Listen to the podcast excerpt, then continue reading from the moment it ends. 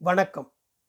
தமிழகத்தின் ஆகச்சிறந்த கதை சொல்லியும் எழுத்தாளருமான திரு. பவா செல்லதுரை அவர்கள் தன் எல்லா நாளும் கார்த்திகை எனும் தொகுப்பில் நடிகர் மம்முட்டி அவர்களை பற்றி வரைந்திருக்கிற சொற்சித்திரம்.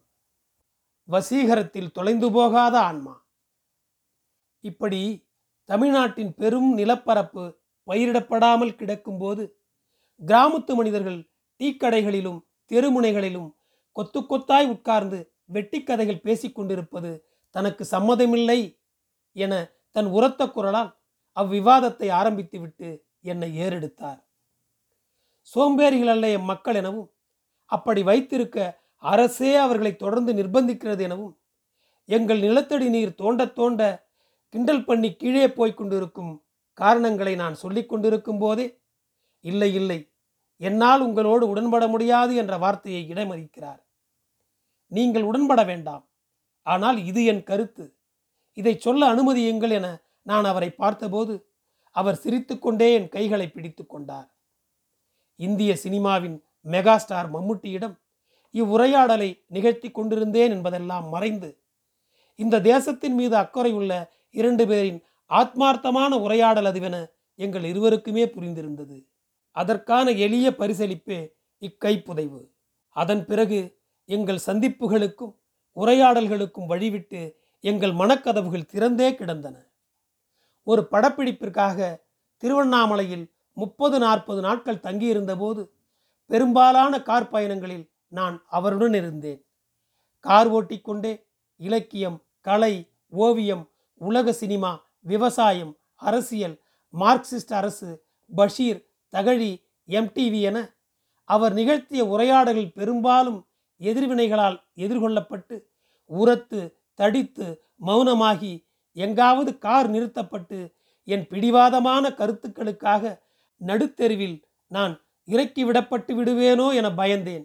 ஆனால் அப்படி நிகழாதது மட்டுமல்ல மம்முட்டி என்ற அக்கலைஞன் என் மீது பேரன்பு கொண்டிருந்தார் என்பதை ஒவ்வொரு வாரமும் அவர் எனக்காக தன் வீட்டிலிருந்து கொண்டு வந்த மீன் குழம்பின் புது ருசி எனக்கு தந்தது. நான் அப்போது வாசித்துக் கொண்டிருந்தவற்றை அவரிடம் தினம் தினம் பகிர்ந்து கொள்வதென்பது போய் அவரிடம் சொல்வதற்காகவே படிக்க ஆரம்பித்தேன். சங்கீதம் கேட்பது மாதிரி இலக்கியம் கேட்கும் எந்த ஒரு வாசகனின் அலாதி மௌனமும் சொல்லிக் கொண்டிருக்கும் ஆத்மாவின் அடி ஆழத்தில் துழாவி இன்னும் ஏதாவது மிச்சம் இருக்கிறதா என தேடும். அப்படித்தான் தேடியது அவரின் வேட்கை. இப்படியான நட்புகள் படப்பிடிப்பின் இறுதி நாட்களில் பெரும்பாலும் முடிந்து போகும். காரில் ஏறி அவர்கள் காட்டும் கையசைவு மறையும் வரை பொய்க்கண்ணீரோடு நின்று கொண்டிருக்கும் ஒரு ரசிகனுக்கும் நடிகனுக்குமானதல்ல எங்கள் நட்பு என்பதை சென்னைக்கு போன இரு மாதங்களுக்குள் என்னை தன் வீட்டிற்கு அழைத்ததிலிருந்து புரிந்தது. சென்னை ராஜா அண்ணாமலைபுரத்தில் இருக்கும் அவ்வீட்டை வீடென்றா சொல்வது? அவ்வீட்டு முற்றத்தில் கால் வைத்த மறுநிமிடமே இது வீட்டை தாண்டிய ஏதோ ஒரு சொல்லால் கட்டப்பட்டிருக்கிறது என உணர்ந்தேன். கேரளாவின் பாரம்பரிய முறையில் சீமை ஓடுகளுக்குள் புதைந்திருந்த அவ்வீட்டின் ஒவ்வொரு அங்குலமும் ஒரு கருணாகத்தின் நெளியும் உடலை ஒத்திருந்தது. கோடை மழையில் நனைந்த ஒரு குழந்தையின் உற்சாகத்தோடு ஒவ்வொரு அறையாய் என்னை அழைத்து போய் காண்பித்தார். அழகான நூலக அறையும் ஹோம் தியேட்டரும் அதுவரையிலும் நான் வேறெங்கும் பார்க்காதவை. கேரளாவிலிருந்து ஏலத்தில் எடுத்து வரப்பட்டு மரத்தாலேயே இழைக்கப்பட்டு வீட்டின் ஒவ்வொரு அங்குலமும் அழகுபடுத்தப்பட்டிருந்ததை நான் கண்களால் குடித்து கொண்டிருந்ததை அவர் ஒரு நொடியில் உணர்ந்து கொண்டு வீடுன்றது வெறும் சாப்பிட்டு தூங்குற இடம் மட்டும் இல்லை பவா அதற்கும் மேலே. நான் சினிமாவை ஒரு வேலைக்கு போவது மாதிரியே தான் வைத்திருக்கிறேன். வேலை முடிந்து வீட்டிற்கு வரும் ஒரு அரசு ஊழியனைப் போலவே தான் நானும். பார்ட்டி ட்ரிங்க்ஸு டான்ஸு இப்படியெல்லாம் எதுவும் இல்லை. வாசிப்புக்கு அப்புறம் கார் டிரைவிங். எவ்வளவு தூரமானாலும் நானே கார் ஓட்ட வேண்டும். வேகத்தின் மீது அப்படி ஒரு அலாதியான பிரியம் உண்டு எனக்கு என்கிறார். அந்த வேகத்திற்கு அவர் ஒரு முறை கொடுத்த அல்லது வாங்கிய விலை எனக்கு நினைவுக்கு வந்தது. நள்ளிரவு கோழிக்கோட்டிலிருந்து மஞ்சேரி நோக்கிய தேசிய நெடுஞ்சாலையில் கார் நூறை தாண்டி பறக்கிறது. அவர்தான் ஓட்டுகிறார். சாலையின் இரு பக்கங்களிலும் ஒளிரும் விளக்குகள் சில மின்மினி பூச்சிகளைப் போல் கடக்கிறது. வாகனத்தின் வேகம் மட்டுமல்ல வாழ்வின் வேகமும் ஓரிடத்தில் நின்றுதான் விடுகிறது அல்லது விபத்துக்குள்ளாகிறது. அவர் எதிர்பாராமல் வயதான ஒரு கிழவன் சாலையில் குறுக்கே வந்து இவர் வண்டியின் முன் விழுந்து விடுகிறார். பதறிப்போய் பிரேக் அடித்து இறங்கிப் போய் தூக்கினால் அடி எதுவுமின்றி மெல்ல எழுந்து சாலையின் ஓரத்தை பார்க்கிறது பெரியவரின் கண்கள். ஒரு பழம் துணிமூட்டை மாதிரி ஒரு பெண் படுத்து கிடப்பதும் அவள் வழியில் முனகுவதும் அந்த அகாலத்தில் துல்லியமாய் கேட்கிறது. சூழலை ஒரு நொடியில் கணிக்கிறது அந்த கலைஞனின் மனம். அப்பெண்ணை தன் காரில் பின்னிருக்கையில் ஏற்றிக் கொள்கிறார். அவள் தலை சாய்ந்து கொள்ள அப்பெரியவரின் மடி. மஞ்சேரி அரசு ஆஸ்பத்திரி சில மைல் தூரத்திலேயே சமீபிக்கிறது. நுழைவாயிலை வியாபித்திருக்கிற ஒரு வேப்ப மரத்தடியில் வண்டியை நிறுத்திவிட்டு அப்பெரியவரோடு சேர்ந்து அப்பெண்ணை சுமந்து அவசர சிகிச்சை பகுதியை அடைகிறார். அரசு ஆஸ்பத்திரியின் அந்த மங்கிய வெளிச்சம் மம்முட்டியின் பிரபலத்தை மறைத்து விட்டது யாரும் அவரை அடையாளம் கண்டு கொள்ளவில்லை ஒரு சின்ன திருப்தி முகத்தில் மின்ன அப்பெரியவர் வெளியே வருகிறார். அப்போதுதான் அவரை மனதால் நெருங்குகிறார். அழுக்கடைந்த வேட்டியை துழாவி எதையோ எடுக்கிறார். சட்டனை இவர் கைபிடித்து கசங்கிய இரண்டு ரூபாய் நோட்டை கையில் திணிக்கிறார் பெரியவர். உன் பேர் என்னப்பா? மம்முட்டி. அப்படியா? சரி இதை வச்சுக்கோ. பெயரை கேட்ட பிறகும் தன்னை அடையாளம் தெரியாத அந்த முதியவர் தந்த பணத்தை இன்னும் பத்திரப்படுத்தி வைத்துள்ளாராம். ஆனால் அது தன் வேகத்துக்கு கிடைத்த விலையா? அல்லது அப்பெண்ணை சுமந்து வந்ததற்கான கூலியா என்பது மட்டும்தான் புரியவில்லை என்கிறார். எளிய மனிதர்களின் பேரன்பு என்றைக்கு நமக்கெல்லாம் புரிந்திருக்கிறது. பெரும்பாலும் பொது நிகழ்வுகளில் பங்கெடுப்பதில்லை என்கிற அவர் முடிவை நட்பின் அடர்த்தி தளர்த்தும். அப்படி ஒரு முறை இயக்குனர் தங்கர்பச்சானின் நூல் வெளியீட்டு விழாவிற்கு வந்திருந்தார். நானும் அவ்விழாவில் ஏதோ ஒரு மூலையில் இருந்ததை அவர் கவனித்திருக்க வாய்ப்பில்லை. ஒரு ஹைக்கு கவிதை மாதிரியான சிறு உரையாற்றினார். நான் நண்பர்களற்றவன். சினிமா வாசிப்பு வீடு. இது தவிர வேறெதிலும் மனம் குவிய மறுக்கிறது. தமிழ்நாட்டில் என் மனதுக்கு நெருக்கமான நண்பன் ஒருவன் எனக்குண்டு. அவர் இங்கில்லை. அவரும் இவரைப் போல திருவண்ணாமலையில் இருக்கும் ஒரு எழுத்தாளர்தான் பெயர் பவா செல்லதுரை. நான் கண்கள் பணிக்க அம்மனிதனின் நட்பு கரங்களை பற்றி கொள்ள தூரத்திலிருந்தே முயற்சித்தேன். ஆயிரத்தி தொள்ளாயிரத்தி தொண்ணூற்றி ஆறு என்பது என் ஞாபக கரையில் ஒதுங்கும் வருடம். எப்போதும் போல் திருவண்ணாமலையில் இரண்டு நாள் இலக்கிய கருத்தரங்கமும் முருகபூபதியின் நவீன நாடகமும் ஒரு படப்பிடிப்பிற்காக இங்கு வந்து தங்கியிருந்த மம்முட்டி என்னை அவர் அறைக்கு அழைத்து தான் இன்று மாலை நிகழ இருக்கும் இலக்கிய கருத்தரங்கிற்கும் தொடர்ந்து நடக்கவிருக்கும் நாடகத்திற்கும் பார்வையாளனாக பங்கெடுக்க விரும்புவதாகவும் ஒரே ஒரு நிபந்தனை என்னை பேச சொல்லக்கூடாது. அப்பதான் நான் வருவேன் என்றும் சொல்கிறார். நான் எந்த பதட்டமும் இன்றி நீங்களே விரும்பினாலும் பேச முடியாது சார் என்றேன். அதிர்வின் உச்சத்திற்கு போன அந்த மெகாஸ்டார் ஆச்சரியத்திற்கு உள்ளாகிறார். ஏன்? ஏன்? ஏன்? குறைந்தபட்சம் நான் எங்கள் செயற்குழுவில் அனுமதி வாங்கணும் சார். அதுக்கு இப்போ நேரம் இல்லை. மிகுந்த சந்தோஷத்தோடு என்னோடு புறப்பட்டு நிகழ்ச்சி நடந்த நகராட்சி பெண்கள் பள்ளிக்கு வந்தார். அரங்கில் எஸ் ராமகிருஷ்ணன் தீவிரமாக பேசிக் கொண்டிருந்தார். திடீரென மம்முட்டியை பார்த்த வாசகர்கள் சலசலப்படைந்ததும் ராமகிருஷ்ணன் தன் உரையை நிறுத்திவிட்டு இவரின் இருப்பு என் உரையை சிதைக்கிறது. திருவண்ணாமலை இலக்கிய வாசகர்கள் பார்ப்பவர்கள் அல்ல கேட்பவர்கள் என்பதால் இத்தனை தூரம் பயணித்து நானும் கோணங்கியும் வந்திருக்கிறோம். நீங்கள் பார்ப்பவர்கள்தான் என்றால் பார்த்து கொள்ளுங்கள். ஆனால் பேச முடியாது என்று சொல்லி பார்வையாளர்களில் ஒருவராய் போய் உட்கார்ந்து விட்டார். மௌனம் மரணத்தை மாதிரி அந்த அரங்கை வியாபித்து கொண்டது. அதன் பிறகு ஒரு மணி நேரம் ராமகிருஷ்ணன் தன் அறுபட்ட உரையை தொடர்ந்தார். தொடர்ந்து நிகழ்ந்த முருகபூபதியின் சரித்திரத்தின் அதீத மியூசியம் நாடகம் பார்க்க உட்கார்ந்தோம். இடையில் ஒரு சிகரெட் அணைய அடர்த்தியான மர இருட்டு மம்முட்டிக்கு தேவைப்பட்டது. நாடகம் பிரமிப்பை தந்தாலும் அதன் இறுகிய மொழி அவரை அந்நியப்படுத்தியது. இக்குழுவோடு நான் தனியே உரையாட வேண்டும் பவா. அப்பள்ளியின் ஒரு வகுப்பறையின் அறுபது வாட்ஸ் மஞ்சள் பல்ப் அவ்வுரையாடலுக்கு போதுமானதாய் இருந்தது. இந்த நாடகத்தை ரொம்ப வித்தியாசமானதாய் உணர்கிறேன். இந்த கோரியோகிராஃபி நான் எங்கேயும் காணாதது. ஆனால் உங்கள் மொழி ரொம்ப கடினமானதாக இருக்கிறது. அது எனக்கே புரியலை. மிதமாக ஆனால் அழுத்தமாக தன் உரையாடலை துவக்குகிறார். உங்களுக்கு நீங்கள் அவ்வளோ பெரிய ஆளா சார்? ஒரு இளம் நடிகன் துவக்க கால அறிவுஜீவி திமிரோடு வார்த்தைகளால் முந்துகிறான். அவருக்கு முகம் சிவக்கிறது. கண்டிப்பா. கண்டிப்பாக உன்னோட நான் பெரிய ஆள் தான் தம்பி. இன்னைக்கு தியேட்டரில் உலகத்தின் எந்த நாட்டில் என்ன நடக்குதுன்னு எனக்கு தெரியும். எத்தனை வேலைக்கு நடுவுலேயும் தினம் தினம் படிக்கிறேன். தியேட்டரில் சினிமாவில் ஆர்கிடெக்டில் என்ன நடக்குதுன்னு ஒவ்வொரு நாளும் கவனிக்கிறேன். நடிகன்னா கேமரா முன்னாடி வெறும் வசனம் பேசிட்டு போகிற பொம்மை நான் இல்லை தம்பி. அக்குரலின் உக்கிரம் அக்குழுவை உறைய வைக்கிறது. புழுக்கம் நிரம்பிய அந்த அறையில் மிகுந்த தோழமையோடும் வாஞ்சையோடும் தன் கல்லூரி கால நாடக அனுபவங்களை ஒரு ஆவணி மாத ஈரநிலத்தில் விதைக்கப்படும் விவசாயியின் விதைநெல் மாதிரி விதைத்தார். தொடர்ந்து மழைப்பொழிவில் நனைந்த கடந்த வருட டிசம்பரில் காழ்ச்சப்பாடு என்ற பெயரில் மலையாளத்தில் வெளிவந்து புகழ்பெற்றிருந்த மம்முட்டியின் வாழ்வனுபவங்களை என் மனைவி சைலஜா தமிழாக்கி முதல் வாசகனாக கையெழுத்து பிரதியில் படித்த பாக்கியம் எனக்கு வாய்த்தது. நான் அதனோடு வாழ்ந்து திரிந்தேன். அச்சு முடிந்து கையில் கிடைத்த முதல் பிரதியோடு அவரை தொலைபேசியில் அழைத்தேன். என் உற்சாகத்திற்கு சற்றும் குறைவின்றி அவரும் குதூகலித்தார்.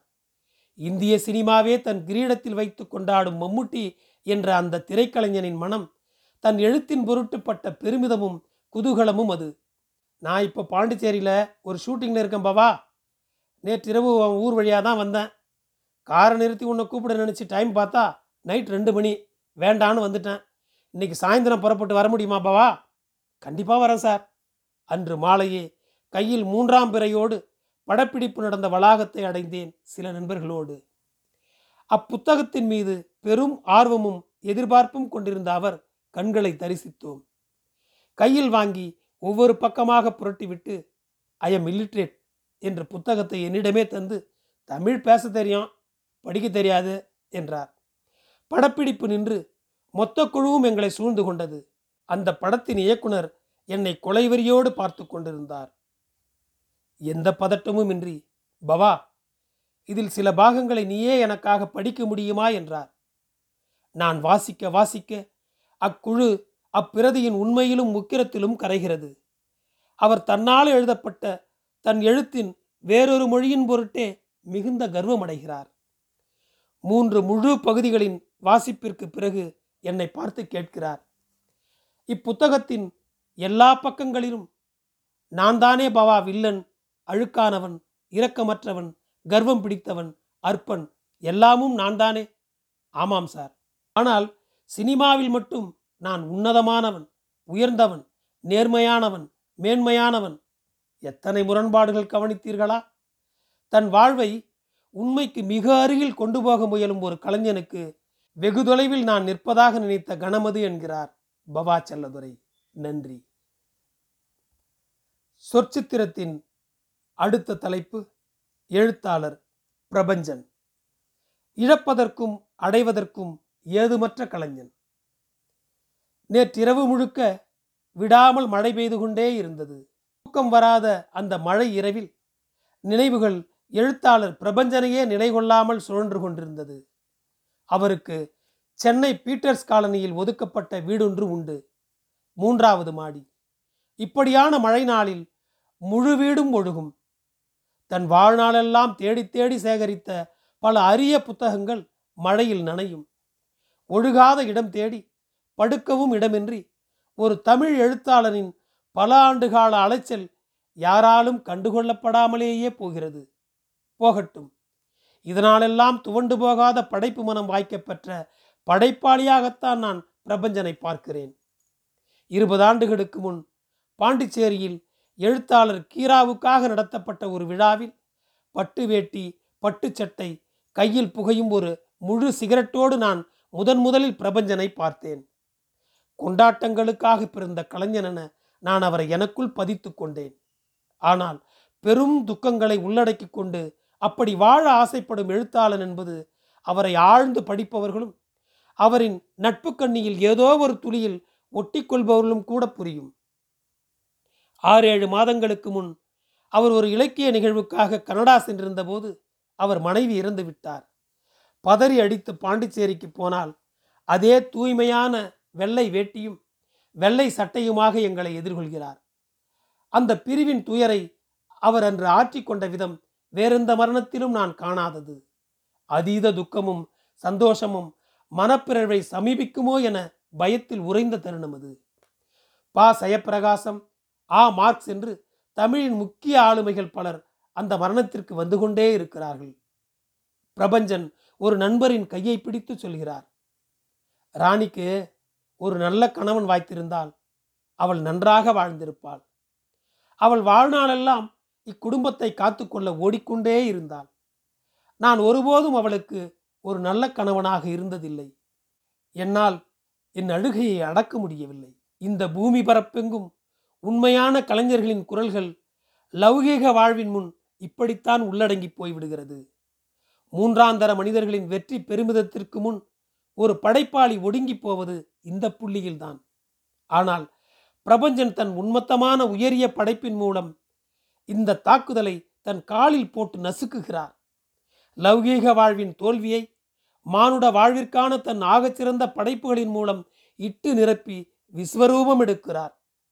எழுத்துக்கும் பொருளுக்குமான இந்த சூதாட்டத்தில் ஒரு உண்மையான கலைஞன் பொருளின் பக்கம் சாய்வது மாதிரி ஒரு மாயத் தோற்றம் தெரியும்.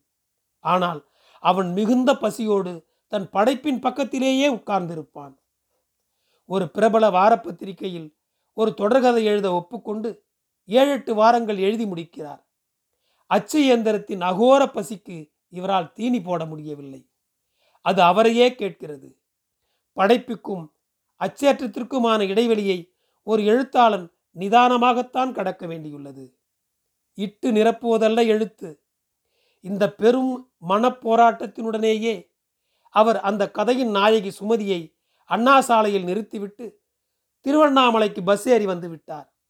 எத்தனையோ அற்புதமான இரவுகளைப் போல அவர் தன் கதாநாயகியை அம்போவென விட்டுவிட்டு வந்து எங்களோடு கொண்டாடிய அந்த இரவும் மறக்க முடியாதது. சலிப்படையாத உரையாடல் அவருடையது. சங்க இலக்கிய வாசிப்பும் கற்று தேர்ந்த அம்மரபை தொடர்ந்து மீறுவதும் நவீன வாசிப்பை தன் மூச்சுக்காற்றைப் போல தனக்குள்ளேயே வைத்திருப்பதும் அவரை ஒரு காட்டாற்று வெள்ளமாகவே வைத்திருக்கிறது. திருவண்ணாமலையில் அரசு ஊழியர்கள் தங்களுக்கென்று ஒரு இலக்கிய வட்டம் தேவை என கருதினார்கள். குற்ற உணர்வுகள் மேலோங்கி வரும்போதெல்லாம் மனிதர்கள் அன்னதானம் விடுவார்கள் கிரிவலம் போவார்கள். தேவாலயங்களில் முட்டி தேய்ப்பார்கள். இப்படி இலக்கிய கழகங்களும் ஆரம்பிப்பார்கள். அப்படித்தான் அன்று அரசு ஊழியர் இலக்கிய வட்ட துவக்க விழா காந்தி சிலை மூலையில் பொது மேடையில் துவங்கியது. சில அரசு ஊழியர் நண்பர்களோடு நானும் போய் நெய்வேலியில் ஒரு இலக்கிய கூட்டம் முடித்து பிரபஞ்சனை காரில் அழைத்து வந்தோம். வழியெங்கும் இலக்கியம் கலை படைப்பாளிகள் என சொற்களின் விளையாட்டுகளினூடே ஊர் வந்து சேர்ந்தோம். அதுவரை அவர் அந்த இலக்கிய அமைப்பு பற்றி ஒரு வார்த்தை கேட்கவில்லை. அடுத்த நாள் மாலை அந்த இலக்கிய வட்டத்தை துவக்கி வைத்து உரையாற்றினார். அவர் துவங்கின நிமிடமே கூட்டத்தில் இருந்த எல்லா அரசு ஊழியர்களின் முகங்களும் வெளிரி போனது. யாருக்காகவோ வெட்டப்படுகிறது என நினைத்த குழிகளில் அவர்களே ஒவ்வொருவராக இறக்கிவிடப்பட்டு கொண்டிருந்தார்கள். நிதானிப்பதற்கு கூட அவகாசம் தராமல் அவர்களை தன் பேச்சால் நடுத்தெருவில் நிர்மூலமாக்கி கொண்டிருந்தார். என் அப்பா பெயர் என்ன? அவர் என்றைக்கு செத்தார் என்பதற்கு நான் இவர்களுக்கு நூறு ரூபாய் தர வேண்டியுள்ளது என்பதில் துவங்கி ஒவ்வொரு அரசு அலுவலகங்களும் எப்படி லஞ்சத்தால் மூழ்கடிக்கப்பட்டுள்ளது என்பதை விலாவாரியாக விளக்கி ஒவ்வொரு அலுவலருக்கான ரேட் என்ன? அதை அவர்கள் எங்கனம் பெறுவார்கள் என்பது வரை அவர்களை வைத்துக்கொண்டே பேசி தீர்த்தார். கூட்டம் முடிந்து நீடித்த மௌனம். ஒரு அகால மரணத்தை எதிர்கொள்வது மாதிரி இருந்தது எனக்கு. அதுதான் அரசு ஊழியர்களின் இலக்கிய வட்ட துவக்க விழாவும் நிறைவு விழாவும். இப்படியாக அரசு ஊழியர்கள் ஆற்ற இருந்த ஒரு பெரிய இலக்கிய பணியை முடிவுக்கு கொண்டு வந்தார். ஒரு படைப்பாளியின் உன்னத தருணம் இது. இதை கடப்பதற்கு மிகப்பெரிய ஆன்ம பலம் தேவை. பிரபஞ்சன் பல நேரங்களில் இதை சுலபமாக கடந்து விடுகிறார். எனக்கு சுந்தர ராமசாமியை பார்க்கும்போதும் படிக்கும்போதும் இவரை மாதிரியான ஒரு பொருளாதார சூழல் பிரபஞ்சனுக்கு வாய்த்திருந்தால் இன்னும் கூட வீரிய விதைகள் இவரிடமிருந்து இந்த தமிழ் மண்ணில் விழுந்திருக்கும் என தோன்றும். ஒரே மனிதன் ஒட்டுமொத்த மானுட பசிக்கான துயரத்தை பாடிக்கொண்டே தன் சொந்த பசிக்காகவும் ரொட்டிகளை தேட வேண்டியிருந்தது. அதுதான் பிரபஞ்சனுக்கு நேர்ந்தது. ஆனால் தன் ஒட்டுமொத்த படைப்புகளில் அவர் மனிதகுலத்தை ஒரு அடி முன்னே நகர்த்தவும் சக மனிதர்கள் மீது அன்பு செலுத்தவும் ஆண் பெண் உறவு நட்பின் மேல் கட்டப்பட்டுள்ள மிக உன்னதமான வார்த்தைப்படுத்த முடியாத ஓர் உணர்வு. தினம் தினம் அதை ஸ்தூலமாக்கியும் உதறி தள்ளியும் மனித கால்களில் மிதிபட்டு அது நம் கண்ணெதிரே உடைபடுவதையும் பிரபஞ்சனின் கதைகளன்றி வேறெதுவும் எனக்கு சொல்லித் தந்து விடவில்லை. அவர்தான் ஒரு ஊரில் ரெண்டு மனிதர்கள் என்ற தன் கதை மூலம் மனிதர்களின் பொருளற்ற கணங்களில் வறுமை பிடுங்கும் தருணங்களில் அவன் அருவருக்கத்தக்க வேறொரு ஜந்துவாக மாறினாலும் கூட சாதாரண காலங்களில் மனதில் அத்தனை ஈரத்தோடு வாழும் ஓர் உன்னத பிறவிதான் என எனக்கு மனிதனின் மேன்மையை சொன்னவர். இந்த நிலப்பரப்பெங்கும் அன்பை தேடி விரசமற்ற விரல் ஸ்பரிசம் பற்றி தோழமை தோள்களில் சாய்ந்து கொள்ள வேண்டி உள்ளும் புறமும் சதா அலைந்து கொண்டிருக்கும் பெண்மனதின் ஒரு சின்ன வெளிப்பாடுதான் மரி என்கிற ஆட்டுக்குட்டி. புதரிலும் காட்டு முள்ளிலும் சிக்கி சிதறுண்டு கடைசியில் ஒரு மேய்ப்பனின் மடியில் ஆறுதலோடு படுத்துறங்கும் அந்த ஆட்டுக்குட்டியை பார்க்கும் போதெல்லாம் எனக்கு மரி ஞாபகத்துக்கு வருகிறார். கடைசி பேருந்தையும் தவறவிட்டு விட்டு வெளிச்சம்படாத ஏதோ ஒரு நகர பேருந்து நிலையத்தின் இருட்டில் தன்னை மறைத்து கொள்ள முயற்சிக்கும் மரியே ஒரு படைப்பாளி. தன் அன்பின் கரங்களை அகல விரித்து உனக்காக காத்திருக்கிறான் என சொல்லத் தோன்றும். அவரின் ஆண் பெண் நட்பை உறவை சொல்லும் கதைகள். எத்தனையோ முறை எங்கள் வீட்டில் நிலத்தில் பள்ளி மைதானத்தில் விடுதி அறையில் பஸ் பயணத்தில் கார் பின்னிருக்கையில் அவருடன் பேசி தீர்த்த வார்த்தைகள் செலவழியாதவை. தினம் தினம் தன்னையே புதுப்பித்துக் கொள்பவை. பின்விளைவுகள் எது பற்றியும் அவர் கவலைப்பட்டதே இல்லை. அதன் பொருட்டு தான் இழப்பதற்கு தன்னிடம் எதுவுமில்லை பவா என்று சொல்லிச் செல்வார். இழக்கப் போவது எதுவுமில்லை என்பது போலவே அவர் எதிர்பார்ப்புகளும் மிக எளிமையானவைதான். தன் குடும்பச் சிதைவை மகாநதி என்கிற உயிருள்ள ஒரு நாவல் மூலம் தன் வாசகர்களிடம் பகிர்ந்து கொண்டார். கள்ளுக்கடைகள் இழந்து சாக்னா ஸ்டால்கள் இழந்து வீடு இழந்து அந்த ஆலமரம் வேரோடு சரியும் போதும் அதன் கம்பீரம் குலையாமல் தன் வேரில் கோடாரியோடு மல்லுக்கட்டுபவன் மீதும் விழும் ஆலமர நிழல் மாதிரியானது பிரபஞ்சனின் வாழ்வும் படைப்பும் என்கிறார் பவா செல்லதுரை. சொற்சித்திரம் தொடரும். என் குரல் உங்களை பின்தொடர ஃபாலோ பட்டனை அழுத்துங்கள். உங்களுக்கு நன்றி.